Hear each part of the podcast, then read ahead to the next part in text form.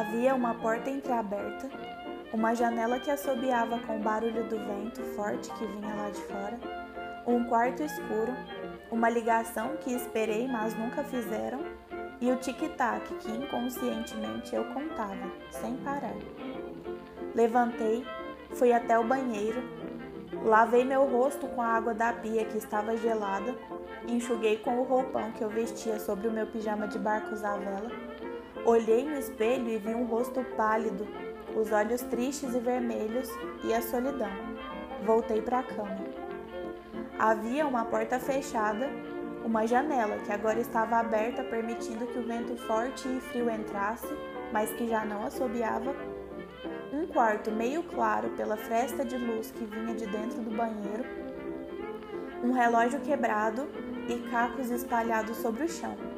E um teto que refletia alguns pontos brilhantes porque a luz do banheiro batia no vidro que refletia no teto. Levantei, fui até a despensa, Peguei alguns jornais velhos que estavam propositalmente guardados desde 1978, quando anunciaram meu sucesso eu estampava a primeira página com um sorriso no rosto e centenas de pessoas ao meu lado, gritando pelo meu nome. Juntei os cacos no papel, embolei, guardei em um saco plástico, encarei o telefone, me deitei.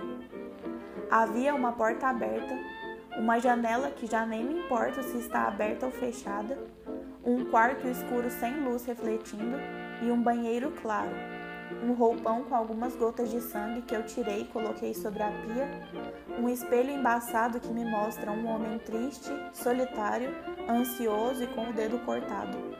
Algumas lágrimas molham o semblante que me fazem lembrar de todo o sucesso que um dia tive e de toda a companhia que um dia me fizeram e hoje já não é mais tão conveniente a fazer, pois já não sou o mesmo, não somos os mesmos e os tempos são outros. Havia uma porta trancada, uma janela escancarada, um vento que entrou tão forte que trouxe folhas para dentro do quarto. Um quarto escuro, um banheiro escuro, uma mente escura. Um telefone na mão que escorria o sangue na outra mão um frasco de antidepressivos que há pouco estava cheio, um coração que agora se encontra vazio e um jornal que novamente estou estampado na, na capa, mas que não estou sorrindo. Ninguém grita o meu nome e eu nem sei o que fiz para chegar nesse lugar.